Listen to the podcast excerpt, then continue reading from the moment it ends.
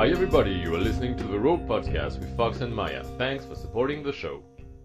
This is a show with adult content, so if you're not of legal age where you live, then turn off now. This podcast is about rope bondage. Rope bondage is edge play with inherent risk, and we strongly recommend you get proper training and listen to episode zero before attempting it. Find it at the top of our FetLife page, Rope Podcast. Fox is a rigger and Maya is a bottom, and we're rope partners who've been practicing together for a few years. We're excited to share our passion for rope with you, and we live in Thailand. Uh, yes, we do, Maya, and something is coming upon us soon, and that is Christmas. That's true, although happily, because I will say the uh, season is a bit intense for me in some Western countries. Um, it's a lot lighter here as a uh, uh, practice because obviously this is a Buddhist country. Yes. So Christmas not so much a thing. And it's always hilarious to see a Christmas tree on, the beach. Yes, and usually for several months because Also, also obviously there's no twelfth night here. so, Maya, this year have you been a good bunny or have you been a naughty bunny? I've been whatever you say, sir. That's the right answer. You've been a very good bunny, but you've also been a sneaky bunny. Do you Why want to so? tell our dear listeners why? Ah, okay, because I've been collecting stocking fillers for people for the last year. yeah, you have asked secret questions and then you spirited them away so that the people could not hear them in the original interviews, didn't you? Yes, I did. I did because I thought it would be nice for us to have an episode for Christmas um, which contained one of the things that listeners seem to enjoy most, which is uh, scenes. So one of the things we get a lot of feedback on or questions about is like, what does a scene look like? Uh, so for a person who's never been to a play party or is very new, um, or even someone just looking for ideas in their own play, understanding and seeing other people's scenes seems really, really helpful and interesting. And also, it's quite sexy to hear people talk about their favorite times with rope, right? It really can be. It really can be. So yes, I have been, or we have been rather, asking um, our interviewees, of whom we've had um, five in the last um, uh, year or so. It's been a busy year. yep. Um, what their favourite scene was, um, or some scene that they can remember um, that really sticks out for them, uh, so that we can um, share them with listeners for Christmas. Sounds awesome. Who do we have first, Maya? So first up, we have uh, Raiju, um, who was an interviewee for us in episode 17. Talked in that last um, that last example about about catharsis. Can can you give us an example? I know I know that's something that you're particularly focused on. Can you give us an example of a scene where you had that catharsis? Mm, yes. Um, uh, I would say that the scene that picks out most in my head for catharsis. Ooh, I could pick between two.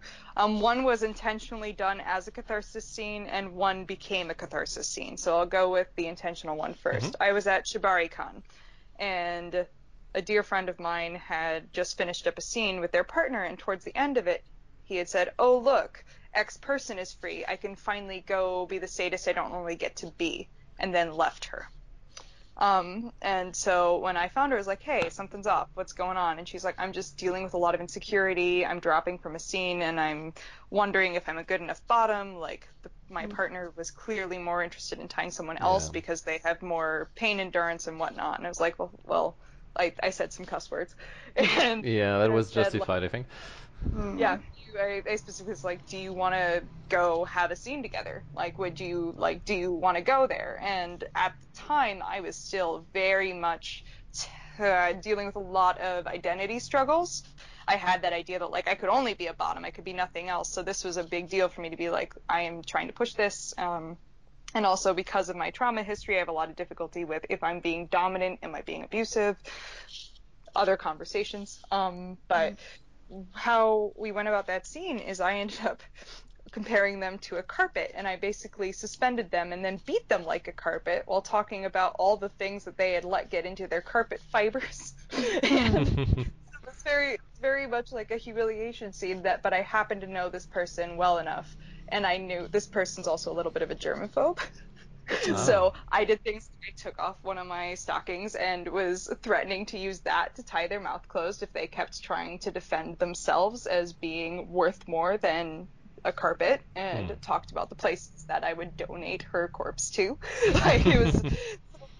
The, the, by the end of it, though, we had gotten to the point where when she came down and like I kind of wrapped myself and some of the other rope around her and was just kind of checking in like what was she feeling what was she aware of what was the same what was the difference um, from before we had started. And the main thing she said is she had through that scene and i'm sure other things were going on in her head that helped her reach that conclusion. I am not that kind of god.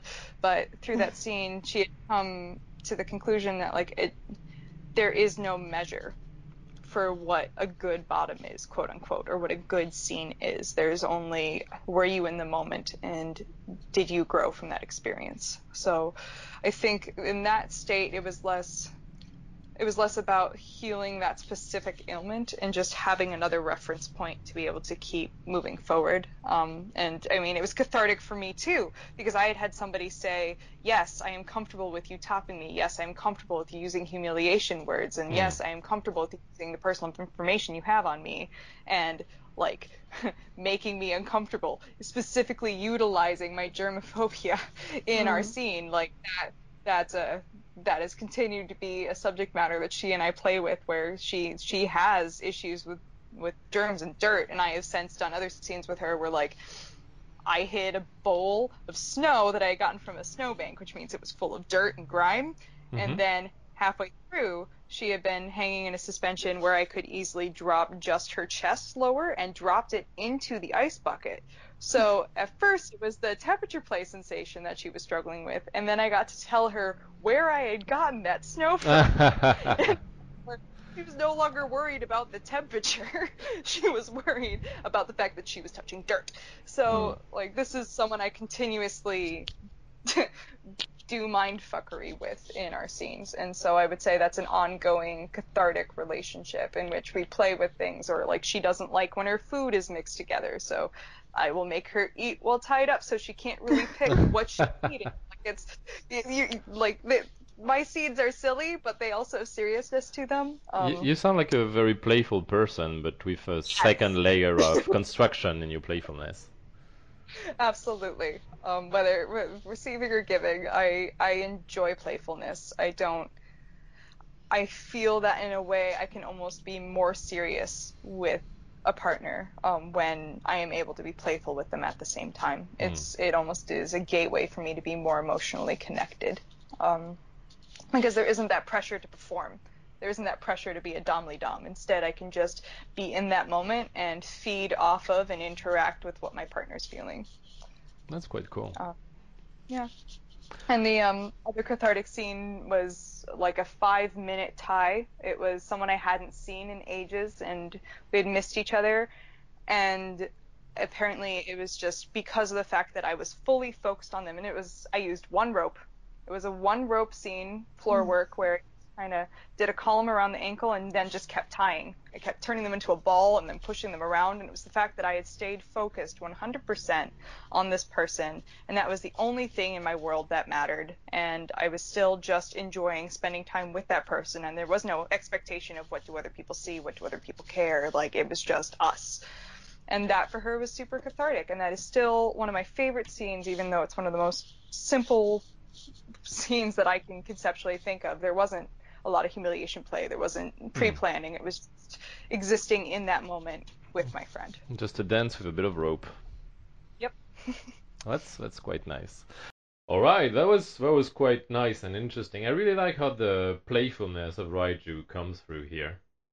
Yeah, very much so. So she comes across um, in her topping role as a playful uh, sadist. Yeah, definitely. And I love the fact that she uses the rope to control someone, and in and then with that control, she does things to someone or she makes someone do something. But she uses the rope as a tool as part of a bigger scene construction, right?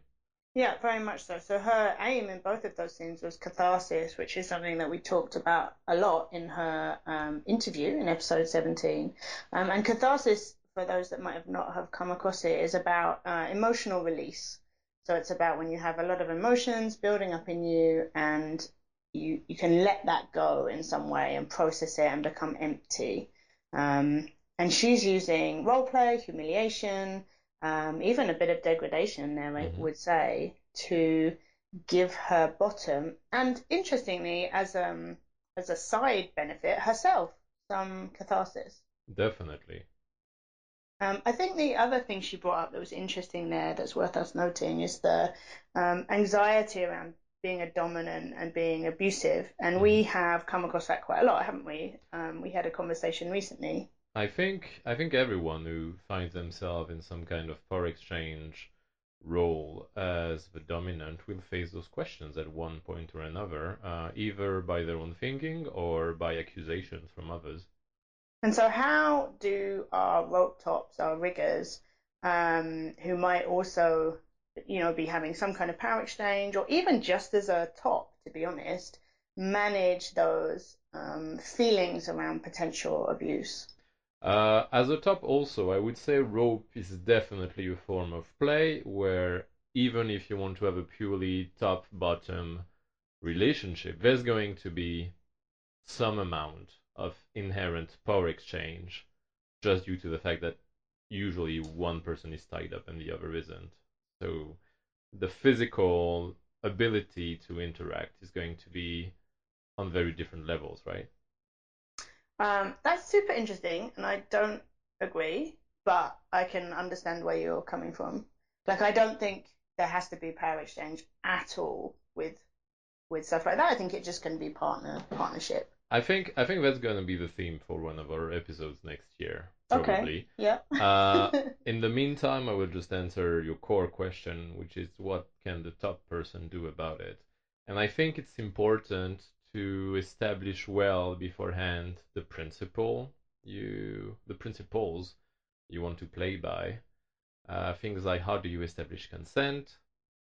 Uh, how do you establish valid consent? And what are you okay and not okay with doing? And having a lot of talking and negotiations with your partners. And I think that's where you're going to find what for you creates the barrier between domination and abuse. Yeah, yeah. Um, I think another point that I would pick up on that is that she was very focused on aftercare. So if we Mhm. uh, listen to that that soundbite, the aftercare was quite intense. She asked the person a lot of questions, um, and so I think that's um, something that in that kind of situation is worth doing as well. Yeah, So and I think was- I think the top aftercare is important in that situation. If you want Yeah. your top to not feel abusive, you have as the bottom or the submissive to tell them, I liked it. You made a really nice scene for me. It was a lovely connection. Things that will make them feel less like a murderous psychopath. Yes. Okay. Really good point. Really good point. Okay. So the next interview um, was episode 20, and that was an interview with Belle. And Belle is another rope switch. Um, I'm gonna go with one of my scenes. I'm gonna go with two. I'm gonna cheat and give you two. No worries. Um, one of my scenes with my partner Michael, where I asked for rope that was going to push me, but not break me. And what he did was we started on the ground, and he tied mostly freeform, which is something he does a lot of.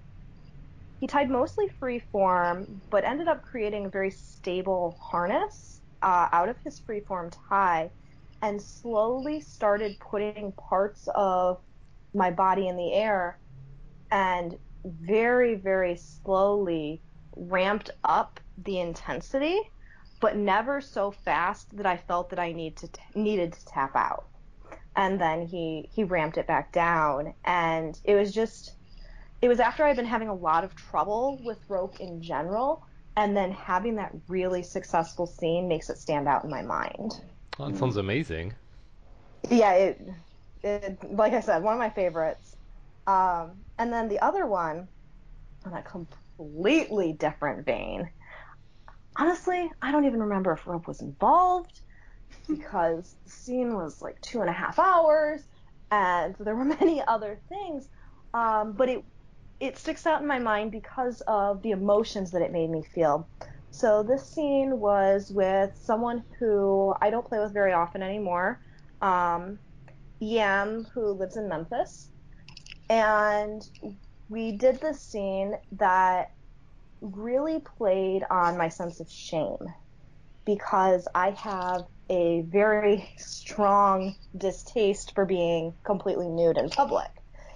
And he did this very long, intense impact scene that was entirely filled with humiliation and I think some rope. I think there was a little rope in there. Mm-hmm. and it that one sticks out just because it was so intense and that one did push me over the edge but he also had a skill of ramping it up so that you didn't know once you were over the edge and by that time like you're you're over the edge and everything's coming out of your eyes and you're crying and you're screaming and you don't even care because you don't want it to stop but you do want it to stop. And again that's one of my favorite scenes to date Sounds like Oh, a that good time. really nice. I was it was a very good time So here, Maya, we have Belle sharing a deeply personal couple of stories, right? Yeah, very much so. So one with her regular partner, Mhm. um, and then one which, um, again, interestingly, focuses very much on that emotions uh, piece. So it sounds to me like emotions might be another um, topic for next year. Who knew this would be such a good source? And and also it seems like people tend to remember and to put as some of their best scenes the scenes that had intense emotion. Yeah, the emotional valence of It- the scene. the It's not it's not choose. so much oh I remember this scene, the chest harness was tied so perfectly and the wraps of the single column were so beautiful. Like ro- rope isn't about the rope so much, is it? Um, rope is a tool, and we have said that uh, all along. Rope is a tool to um, get to a place where you and your rope partner want to go. And it's a beautiful, amazing, and very versatile tool. But it's still a tool. It's not necessarily um, the point. What it produces in the people, what it facilitates, is the point of rope. And in this case, Belle talks about wanting to be pushed. So, Maya, have you ever felt push in a rope scene? Yeah, I was thinking about that as I was um, listening, and I think there's many ways you can can be pushed. You can be pushed physically. Um, so for me, sometimes taking um, long suspensions or quite painful suspensions. Um, you know, I want to perform well um, for my well for you mostly because that's how I do most of my long suspensions with as a rope top. Uh, um, and then also there's an emotional side of things as well, which is like if there's humiliation or if it's um, embarrassing or if it's uh, difficult or complicated, then yeah. She talked about shame, hmm um, which again sounds quite similar or has some things in common with the catharsis scene that Raiju um, discussed. And interestingly, the rope there really is mentioned as a kind of side thing. She says she's not even sure if there was rope. She, I mean, given it was EM, uh, who, funny enough, we also interviewed later because she actually recommended him as one of our interviewees. Um, given it was EM, I imagine there was some uh, rope in there, but um, it, the rope is not the point of that story for sure. What were your thoughts on those two books? Uh, I quite liked the idea of the free-form organic tie that came together slowly and started from the ground and transformed into a progressive suspension. I think you've done a workshop on a similar topic, haven't you, Maya? Um, in fact, I did it with that person. Um, so he, her partner is the person I did the workshop with in the UK, which was freeform tying and very um, being suspended from ties that aren't necessarily traditional forms. And it what was was your feeling as a bottom from uh, this unorthodox way of doing things? It's pretty intense and pretty scary to be suspended from a tie that you know is it's more much more risky. Um, but obviously, given he's the one teaching the workshops, he's extremely experienced at it. And funny enough, we were having this conversation yesterday. If you if you want to do those kind of suspensions, I feel like knowing the forms before you start twisting them is quite important. So knowing how the engineering of rope works Mm. before you start messing around and creating your own stuff, I think that's a better way to progress than just hoping that wherever you tie holds the person up. Personally. Okay. I guess pull and pray is a way to do it, but you're saying it's maybe not the best. What does that mean? Uh, you tie someone up, you anchor the rope, you pull on it to suspend them, and you pray they won't be hurt. Yeah, I'm super unenthusiastic about that as a world bottom. hey guys, this is Fox coming in for a short break. We really love making these rope podcasts and sharing it with you.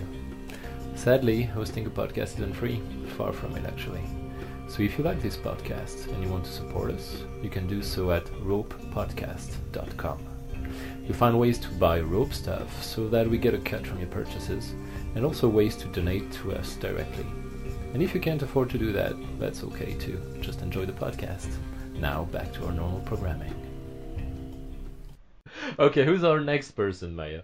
Uh, our next person is Christian Red, who's um, a British, um, mainly rope top, although he does switch as well. Um, and he leads the Nottingham Rope Group and does quite a lot of teaching. Um, and we interviewed him in episode 22. Um, so, uh, what what then would you describe as your favourite takedown rope scene? So maybe you've been involved in or watched, um, and why was it your favourite? Okay. Um, I, I've, I've had like loads of scenes I've absolutely loved. Um, one I did recently was um, um, so a bit of backstory. The person I was playing with, um, she's a model, um, and she she models rope and art nude and that sort of thing. She's very much um, has a very kind of carefully managed appearance, um, which she's very aware of and is very kind of open about. Um, but because she's very carefully managing her appearance, so like the clothing she selects, etc., she's very sensitive to being pushed out of that. Mm, breaking the Um, cutie, we like that. Yeah.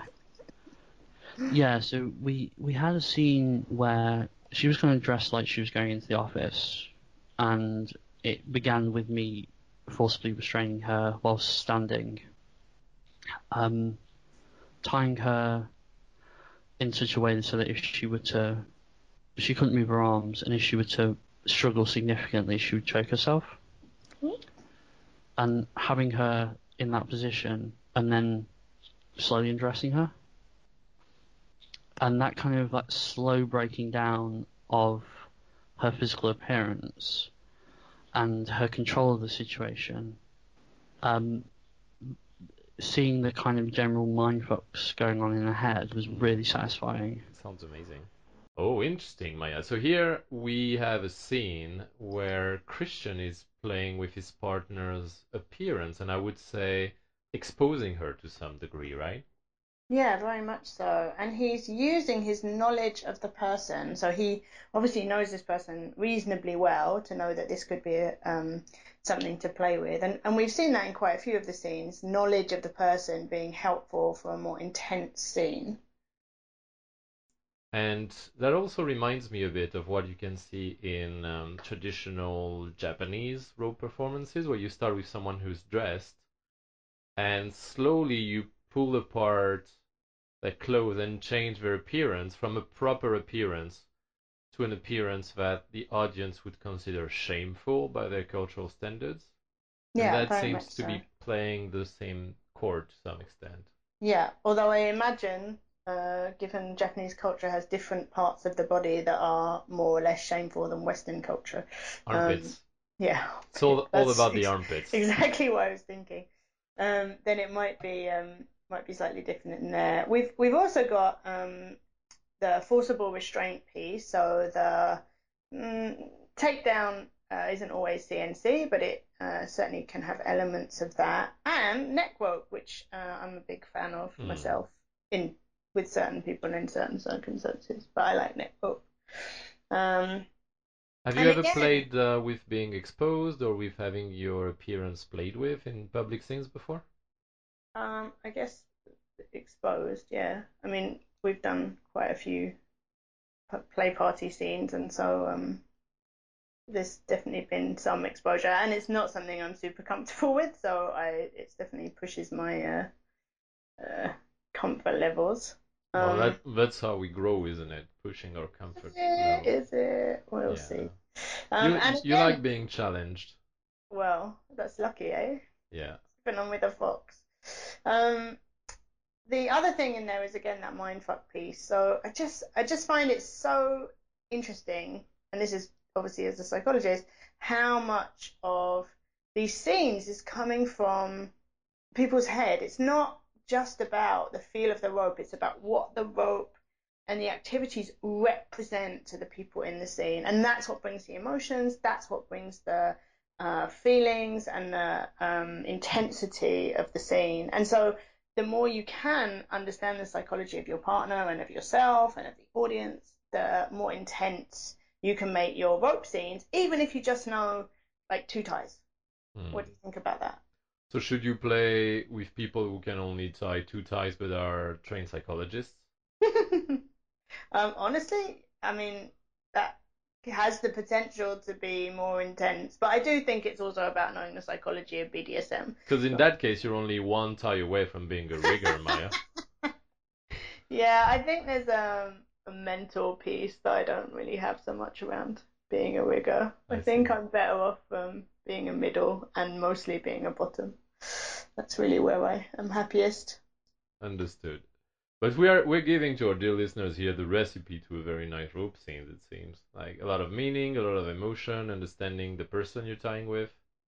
Yeah, very much so. And and perhaps only focusing on one emotion. Um, I don't think it has to be super complicated. So, you know, we have um, exhibitionism, forcible Mhm. exhibitionism in that one. We have shame in the last one. Um, we have uh, humiliation in the one before. These are these are kind of a particular focus. In So you scene. don't think it should have five acts with villagers coming in in Act Three and I mean, if that's what floats your boat, then sure. But I don't think it has to be. And I think people can overcomplicate scenes. You know, um, Belle in that one previously was talking about like having very simple rope and ramping up Yeah. the intensity. awesome. Who's next, Maya? Uh, next is, in fact, uh, EM. So um, this uh, pretty well-known, uh, very sadistic edge player. Um, we interviewed in two interviews because uh, we went a It bit just long. wouldn't with- fit in one. we asked him a lot of questions and he was kind enough to answer. So he's in episode 29 and 30, um, and this is his uh, favourite scene. Yeah. So um, last question: What's been your uh, your f- most favourite, most sadistic, uh, successful rope bondage scene? What's the, the scene that, that you really remember? Oh Lord. Oh man. Listeners love to hear about scenes because uh, for many people who are in kind of more remote places, they just don't get the exposure to what a scene actually looks like. Okay. Okay. Yeah. Give them some Um, dreams, man. Actually, you know what? I, I have I have a really interesting story here. Uh, and it was a really heavy scene, but the point is more actually how it, w- the the bottom and I don't actually know if it helped save her life or not. okay, Alright. tell us the story. Um, Intriguing. So this, yeah. So this was a uh, basically uh, your, you know, your, your garden variety time and rope and drown him in the bathtub scene. You know, like you do, everybody, right? Totally Yeah. fine. Um, but uh, it was it was uh, basically to put it simply, she ended up in a really tight, really mean box tie. Obviously, I tied this in nylon because the intent was. I have a very large bathtub, you know, with the whirlpool jets and all that in the master bathroom. Hmm. So it, it can hold two people very comfortably, um, for, even if one of them is flailing around. Um, and uh, just a couple of like really, really mean, shitty futomomos and a really tight uh, boxed arms type type tie with her hands like way high up behind her back, and uh, just drowning her in the bathtub. You know, grab her by the hair, hold her down underwater, you know, for five seconds, bring her back up, give her a breath of air, slap her face really hard, like just as she's getting her first breath. Or you know, do do really tender things like punch her in the solar plexus, so you knock the wind out of her right as she comes up for air. Yeah, things like this. Um, and this is somebody I've played with at least a dozen times over the course of four or five years. So this is not so, not a new partner by any stretch of the imagination. Um, and so we're doing some very very heavy breath play. Like I, I got to the point where I was just mentally counting to 30 seconds, giving her like one breath and doing it again five ten times in a row. And she'd come up, and the only thing she basically was doing was trying to safe word out of the scene and get you know get me to stop, and I would drown her again. and that went on for probably four or five minutes past where she was ready to stop. It was well past what you would call red. Uh, and that's exactly what we very precisely negotiated for a couple of weeks before she showed up. Is you know I want to go past the point. I, I want to go till I basically think I'm gonna die, and then I want you to do it a couple more times. That And- sounds very That sounds transcendent. Yes, and it really was. Uh, there was a bit of a psychological break that happened from that one. A very sharp, uh, cathartic kind of coming back together as friend and friend, as opposed to monster and prey, which is kind of the vibe of the scene. Was more serial killer has captured you, as opposed to lovingly rope top ties you. Um, but the ironic thing, uh, and we don't, I, I, you know, so she had this very, very intense experience being forced to hold her breath over and over and over for probably 10 minutes straight. Uh, and it was extremely heavy, and I was like, as soon as, as long as I was positive that I wasn't going to cause physical injury, I kept going, basically. Um, until she just completely broke mentally. However, um, yeah, it was probably oh man, it was probably a week or two after that. She was riding in a friend's truck uh, late at night, and the truck went off the road and flipped over, and ended up upside down in the pond. Uh, And she was underwater for a full minute or two before she finally was able to get to the knife that she, thank God, kept like clipped in her pocket and cut the seatbelt and swim out of the car like upside down in the river at night in the dark, unable to see anything. Oh my goodness. and get a breath of air. And we talked about it afterwards, and I was like, do you, do you think our scene may have helped you, you know, basically be able to stay calm in that life-threatening situation? And basically, our, our, the best we can do talking through it is we don't know if it helped, but it certainly didn't hurt. Mm. yeah, I mean, there's a good point to be made that BDSM makes us badasses in a lot of ways, right? Yes. Yes. Okay, that's an awesome story. Yeah, yeah. I, you- like you said, you like scenes. I thought that would be an We interesting do. one. We It's, do. it's Thank a you so really much for good sharing. story. Yeah. Maybe don't try this one at home, kids. Yeah, so I think this um this scene uh, is fascinating. It gives a very strong insight into um, EM's edge play and sadism, which is the kind of things that we were talking to him about in his um, interview uh, in episodes 29 and 30. Um, so one small thing is I'm quite jealous of his bath, personally. that would be so lovely to have here. In Yeah. between episodes, we could go lay in a bubble bath and relax. And so, dear listeners, if you want to go on our Patreon and contribute to us buying a two-person whirlpool giant bathtub for the Rope Podcast Studio, that would be a really nice Christmas present for us. Or, or just contribute so we can pay our hosting costs. That's also helpful. also that. Uh, yeah, we have um, we have some pretty intense consensual non-consent happening here, right? With the partner negotiating that for this particular scene, she wants her safe word to be ignored. Yeah, so we didn't ask him, and maybe we should if they had another signal. But yeah, one of the key things here is that intense negotiation. Again, note that he says this is um, someone with whom he's played maybe a dozen times over a handful of years, um, so not a new partner. Um, so that enables them to go deeper because they know each other. Mhm. Um, and yes, they've got this painful, sadistic tie. They've got drowning, breath play, water play, um, and he's pushing her past um, her red, which is a an interesting and, and tough idea. I I would say he's taking her to the extremes of the human experience, but probably more through physical means.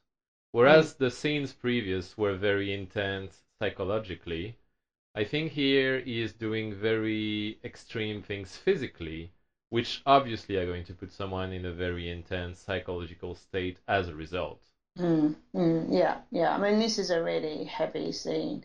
Um, and then the the interesting thing or the kicker for this story is that it's not even just about the scene.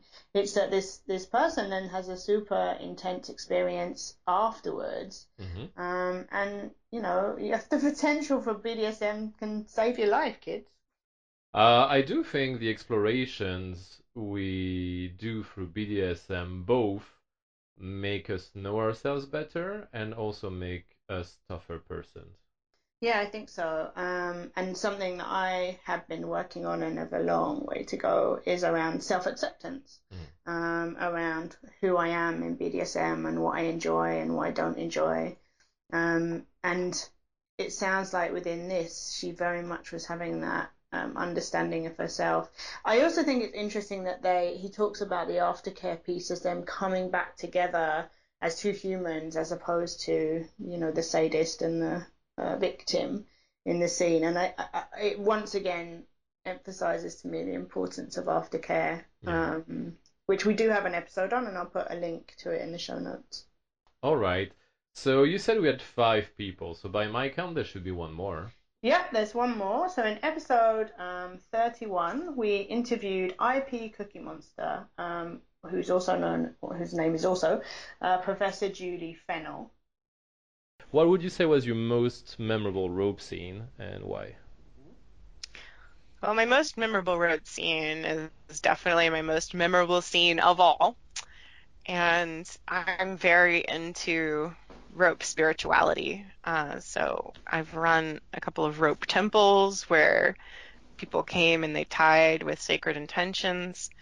Um, but the most memorable tie for me, unquestionably, um, was with someone who had a lot of issues that they wanted to work through, and they had like a real we we both started off like praying. We had deep spiritual plans. We'd kind of been making plans with each other for about like a week at that point, um, talking about the type of stuff that we wanted to do, and it was clear that they really needed to make a serious change in their life.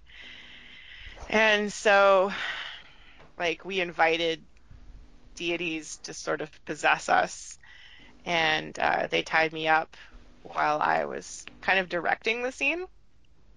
So so i was like challenging them throughout. This became a really ordeal type experience where i was challenging them to find beauty and through my pain basically when they were hurting me but also just through simplicity and and learning to relearning for themselves what was powerful and beautiful and rope. It was an incredibly transformative experience. And it was also really hard at the same time because I left that scene knowing it was the most powerful magic of my life and I've been a witch for like my whole life, a pagan, and uh, very seriously since I was 12. And I left that scene knowing that I would probably never do magic that powerful for the rest of my life and I was like sobbing, t- texting a friend. I was like, imagine if you had to like leave when I was leaving camp. It's like, imagine if you had to leave the hotel room where you knew you'd have the best sex of your life. They're like, that would be horrible. It's like it's really bad. Um, but at the same time, it was really amazing, and it felt like I'd been doing a lot of very specific work for months and months and months that had been leading up to that particular moment.